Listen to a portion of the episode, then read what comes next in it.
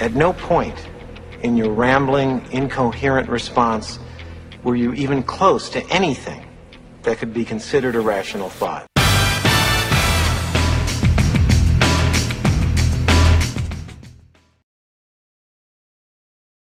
thoughts on our show. We never have, uh, you know, incoherent people because we screen our guests. We have really cool people with great histories, backgrounds. Some of them are authors. Some of them are graduates of Bowling Green State, Bowling Green State University in Ohio. Go Buckeyes. Um, he's a U.S. Marine Corps veteran, former lieutenant with his local fire department, founder of two successful startups and three global brands. Um, his products are now used by over 80,000 firefighters and uh, three of the nation's largest retailers, in addition to be carried by Home Depot. Um, he is uh, most recent venture. He's co-founded Velontra. Volare, Velontra, a company that focuses on hypersonic unmanned aerial systems for the U.S. Department of Defense and low Earth orbit access. That's a mouthful. Uh, he's also received the pre- um, the President of the United States E Award Washington from President Trump for exporting, and has been honored as Exporter of the Year by the Ohio Small Business Administration. Featured in Entrepreneur Magazine, Yahoo, MSN, USA Today, a bunch bunch of other local and national outlets. He's also testified in front of the U.S. House Representatives Small Business Committee and was named Entrepreneur of the Year by Governor John Kasich. Uh, he's been elected by the Obama White House as one of the 10 entrepreneurs to represent the U.S. at the Global Entrepreneur Summit. Summit. Um, his book, Warrior Entrepreneur, was released in late 2021 and became number one on Amazon in several different countries. It focuses on how warrior traits can help entrepreneurs, leaders, and other battle through adversity and accomplish their missions. He lives in Hilton Head Island, close to us, and was formerly a councilman in Ohio, Wyoming, Ohio, which is actually near Cincinnati. So it is uh, with great pride, and we're just just shy of uh, Veterans Day here to thank uh, Zachary Green to the show today. Man, I am. Uh, what, what a mouthful! What a, what an introduction, Zachary. Great to have you on the show. Well, Doug, thank you so much. It truly is an honor to get a chance to speak with you and your audience. Wow. Well, I don't know where to go. We can start with low Earth orbit access satellites. That's not hypersonic unmanned. I thought the hypersonic missile thing was just for China. I didn't know we had it too. Maybe we don't talk about it. I don't know. Yeah, well, we don't have it. That's the problem. So okay. uh, that's one of the well, things. Get on that, would you? Get we back are. into that. Yeah. I've got a, a team of some extremely smart people that are a hell of a lot smarter than me. So I'm just kind of helping out on the business side, and they're the true rocket scientists. Yeah. You know, the um again, thank you for your service, number one. And number two, the um the veteran entrepreneurs that I know, I'm gonna just I'm I'm prejudiced, man. I I I have uh, right now three clients who are veterans and uh, I love all my clients. Don't get me wrong. If you're listening to this and you're not a veteran, I still love you. But man, these guys, boom, boom, boom, show up on time, pay on time, coachable, leadership qualities. Uh, you know, I'm sure you've experienced this in your in your service, whatnot. But they make great vet, the great employees and great entrepreneurs. Well, that's um, really the thesis of, of the book that I just came out with, Warrior Entrepreneur, and it's talking about those intangible traits, not the tangible ones, yeah. not the stuff you specifically learn, but things mm-hmm. like dedication, teamwork, uh, grit, mission accomplishment. Those are those are really those traits that carry you from your time in the military to being successful in entrepreneurship, which I can tell you, hands down, way more difficult than being in the Marine Corps, way more difficult than being in the fire service. I've never experienced anything that's taken me my knees uh, like uh, having been an entrepreneur you think entrepreneur is more difficult than being a marine or a firefighter? Without question, not even in the same realm. That's interesting. Okay. Well, I feel I feel better because in the Marine Corps and the fire service, you have a manual. Everything, literally, how to yeah. eat, how to go to the bathroom, how to sleep. how, it's all in the manual. And you also have a team of people that have been around for hundreds of years that are the absolute top of the top and you also got a quality of people the screening process to get in between the academic emotional mm-hmm. physical mm-hmm. Uh, things that need to be done entrepreneurship yeah. it is a whiteboard there is absolutely no documents there's nothing i mean we're just now starting to have entrepreneurial classes in college yeah um, and then the problem becomes is we don't have money you know, as an entrepreneur, it's it's difficult. So the people you hire sometimes aren't the best people. They're just yeah. people. And um, that right there was was really the biggest learning experience for me when I started my entrepreneurial journey. Yeah. So let me ask you a question for the, the listeners who are watching this and listening. Um, you know, you're a veteran, you're an entrepreneur, you've got great credentials. Is what's what's going to keep people watching this the next 20 minutes? What are some specific things we're going to talk about that they really need to know as far as an entrepreneur? Well, I, would like to share with you without having to go through Parris Island or boot camp or go through the fire training, the things that I learned and my brother and sister warriors learned that can make you not just a successful entrepreneur, but successful in life. When the book started, the process, I thought it was going to be just for entrepreneurs. And as I started to write it, I realized, wow, there's just so much more here through this entrepreneurial warrior journey that, that all of us can learn. And it really comes down to one simple trait, and that is adversity.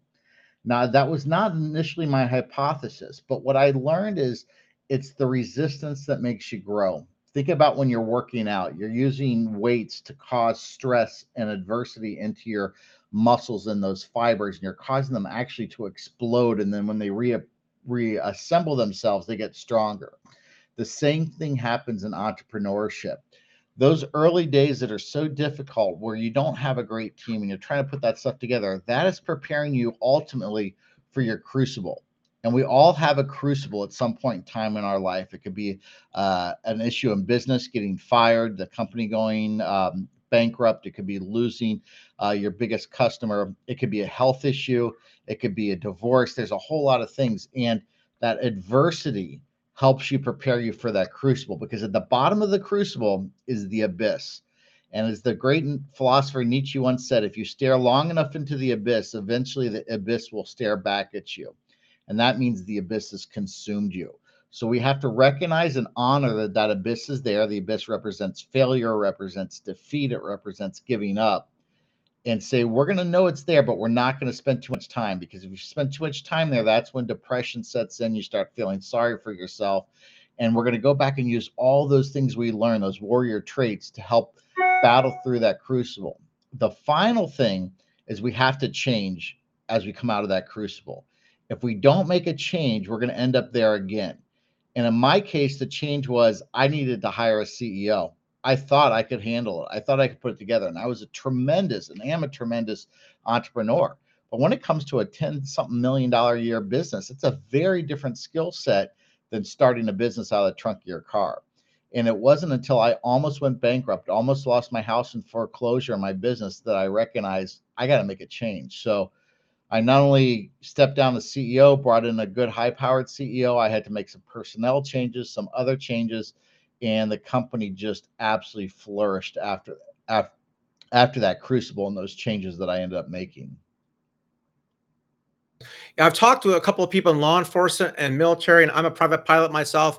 And we one thing I'm curious about in terms of the crucible and and that adversity is the training that you do ahead of time.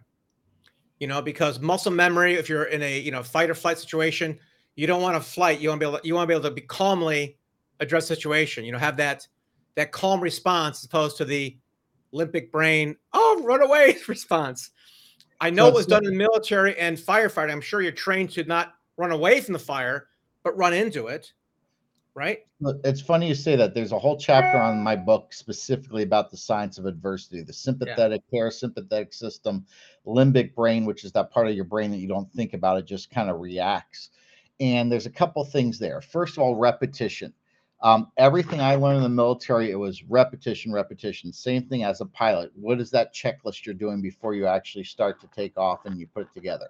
That repetition is going to start causing these synapses to really get nice and fluid as they come together.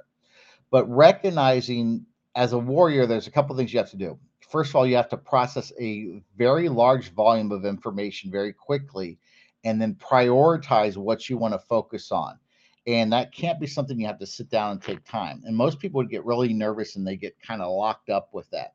You know they say there's fight or flight. There's some interesting studies out there that's saying it's fight flight and actually a third one which is freeze although i think the the freeze is kind of part of that um, flight situation. So what happens is your brain starts to release these chemicals to get you ready for that fight.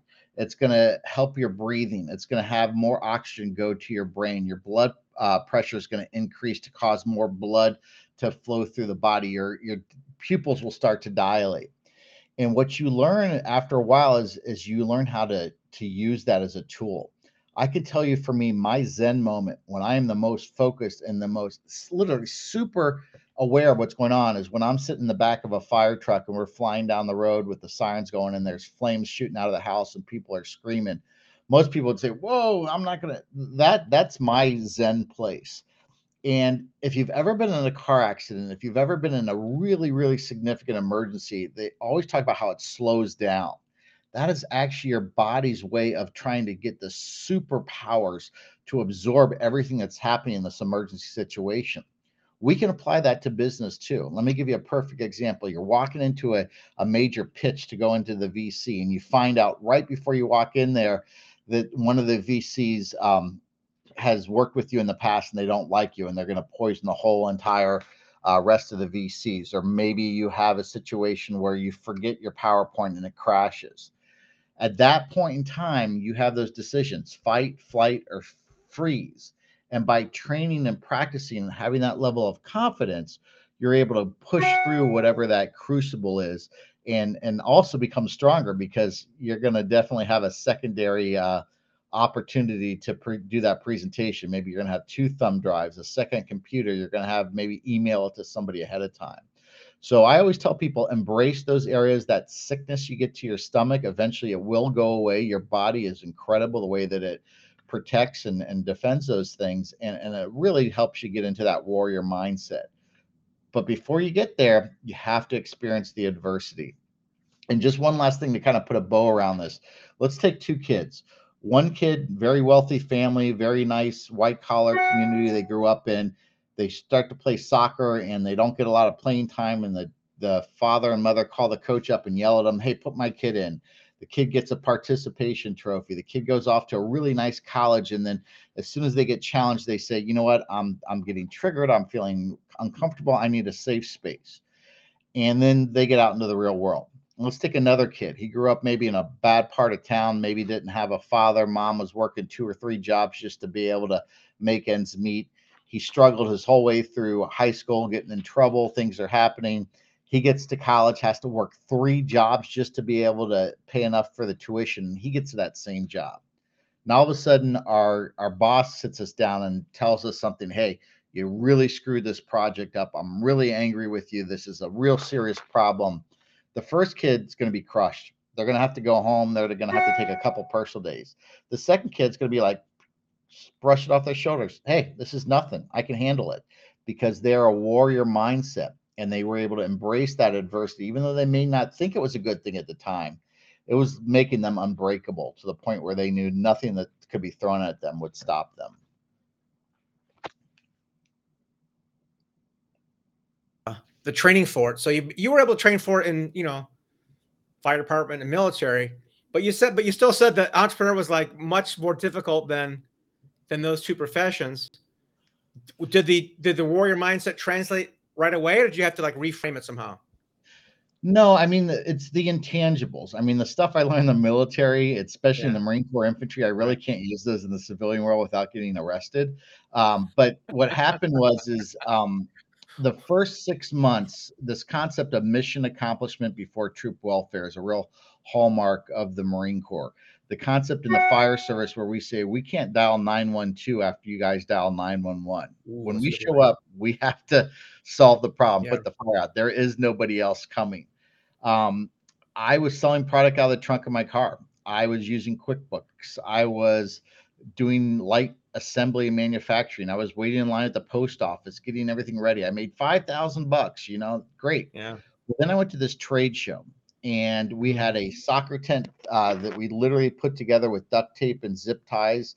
We had cardboard signs we wrote on them with sharpies, and next to us was Honeywell and MSA and all these big billion dollar companies with their hundred thousand dollar booths. I had a line of over a hundred people deep almost the entire show there were so many people in line for our booth that the other booths came over at the end of the show and thanked us for the amount of crowds we had. And what was, was the, the product? Well, it was this glow in the dark material that I invented to help firefighters see each other in the dark. When I started my business, I actually got lost in the fire and I developed this incredible glow in the dark material that would go on your helmets and on your tools and on your gear. And the tent was there to have a dark areas to show people. Nice. And what what happened is there's this concept of what's behind door number three. You know what's behind sure. that dark tent. Yeah. People kept wanting to go out, and everyone that would come out, their eyes would be real wide. I booked a hundred thousand dollars in sales in almost three days. And everyone's like, Zach, you got to stop taking sales. This is ridiculous because I didn't have enough money to buy the raw materials. I didn't have a manufacturing uh, process to be able to put that together. Yeah. I had no infrastructure. And I was like, you know what? I'm a Marine. I can accomplish this mission. I will figure, figure this out. out one way or the other.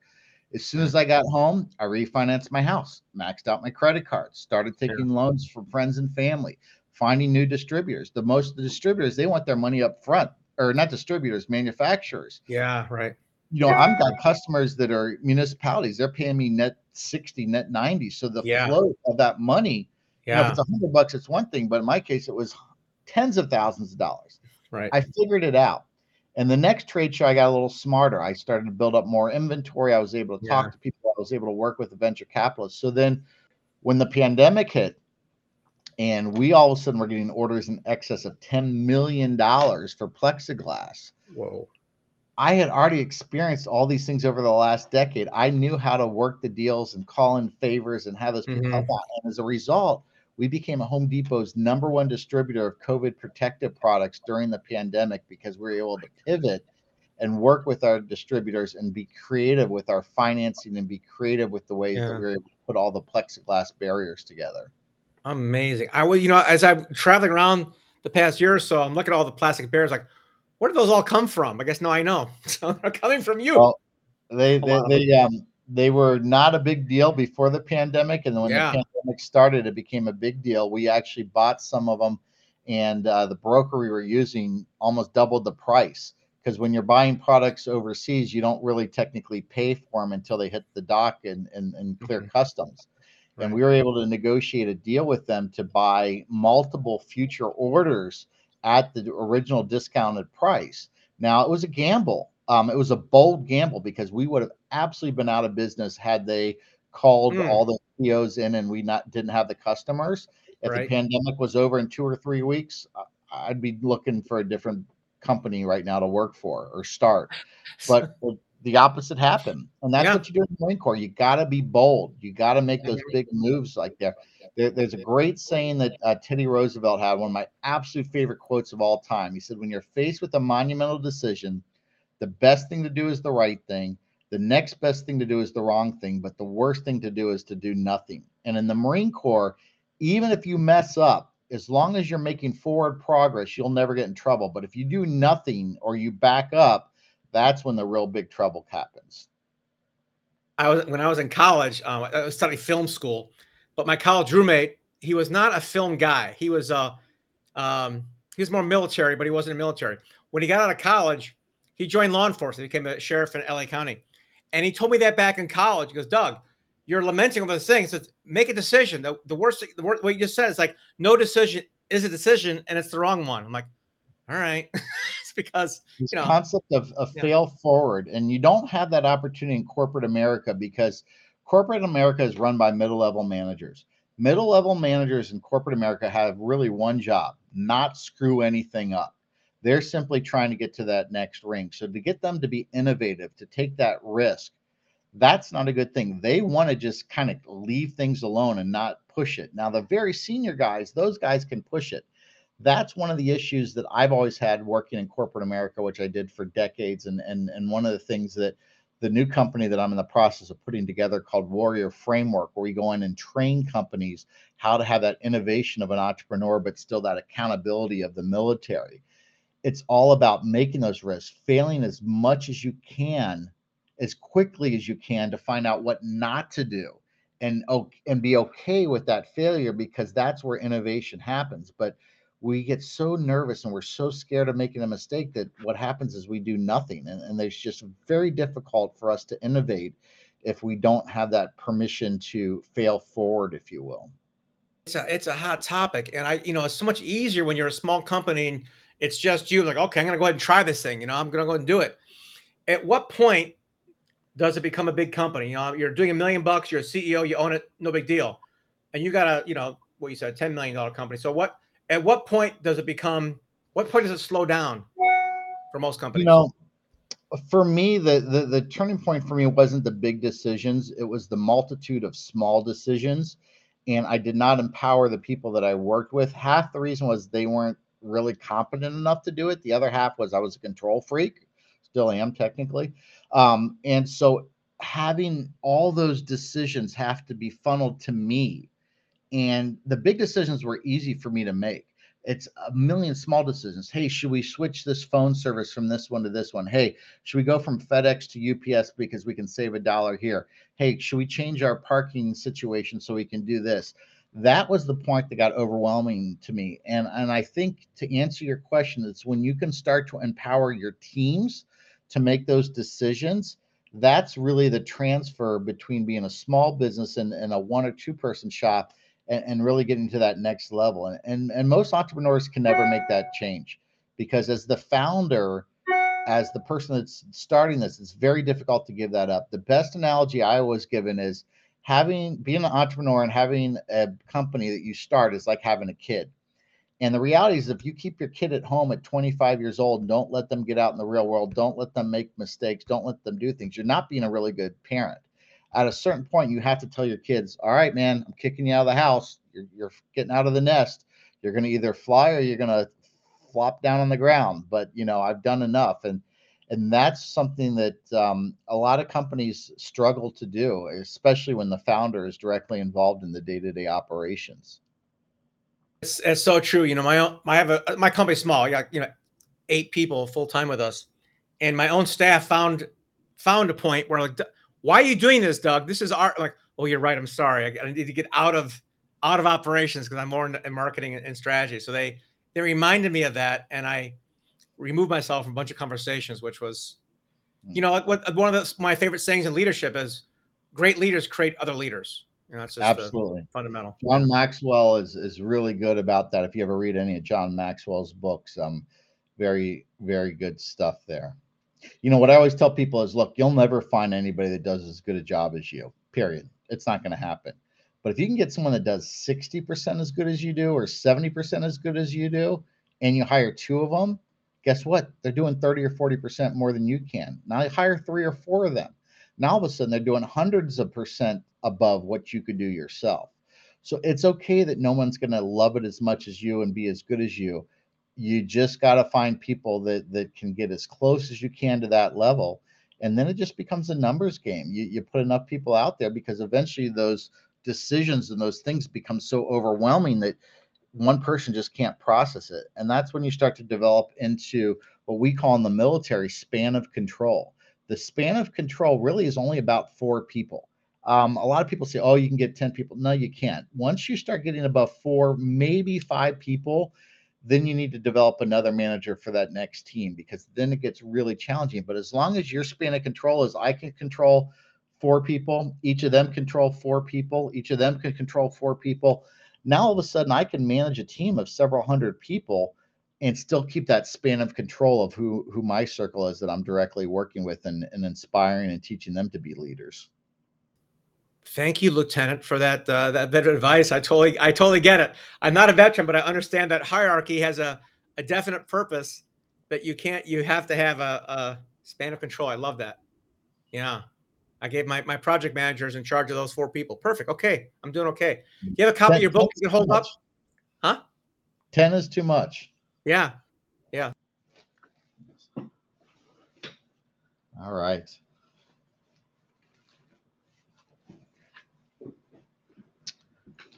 Sorry about that. I lost you there. Yeah, I just I just want to see you hold up the the book oh. cover if you got it. Oh yeah. yeah. So here is the book, uh, Warrior Entrepreneur. Um, just came out uh, a couple weeks ago. We made it to uh, number one status on um, Amazon and entrepreneurship, small business in a couple different countries. This the book is really divided into three sections. The first section is we talked about was kind of that science of adversity and talking the ways that how we can hone that skill.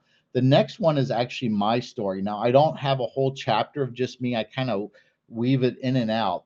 But the real meat and potatoes of this book, and the reason that this book is such an enjoyable uh, read, is there's just a bunch of short stories. You don't need to read this book page to page to page in one setting.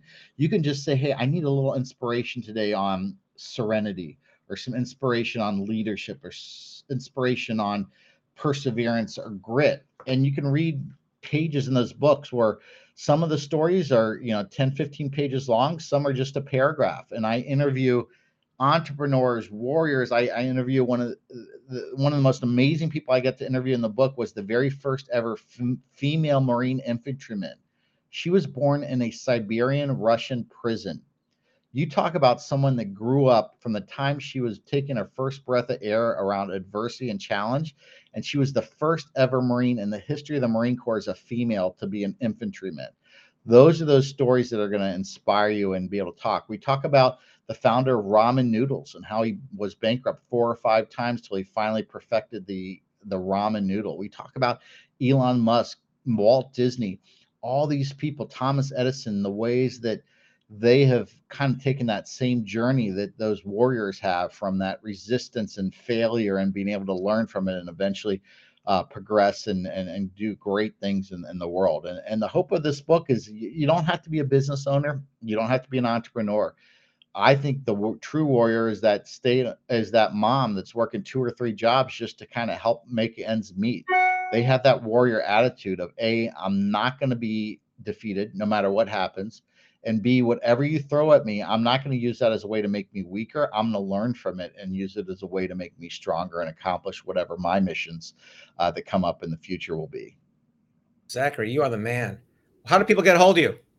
So easiest way is email Zachary L. Green at gmail.com. Okay. Uh, check that regularly. I'm on LinkedIn again, Zachary L. Green, and then you can also buy the book on Amazon, uh, Barnes and Nobles, pretty much anywhere books are sold. If you'd like me to personalize the book for you, you can go directly onto my website, which is warriorentrepreneurbook.com, and um, I'm more than happy to go ahead and sign a copy for you and um, talk to you about other ways be able to work together. Outstanding. WarriorEntrepreneur.book.com, folks. Get this thing. It sounds like a winner. You are a sharp and engaging guy. I'd love to have you back on the show again sometime. Doug, thank you so much. and thank you for what you do for all, all our other fellow entrepreneurs and, and business uh, leaders out there. You bet. Thanks so much. All right. We'll see you later. Have a great day. And don't forget to click the subscribe button below on iTunes, YouTube, Spotify, whatever you want. And uh, there's some goodies there for you when you do. This is Doug Crow with the Author Brand Show.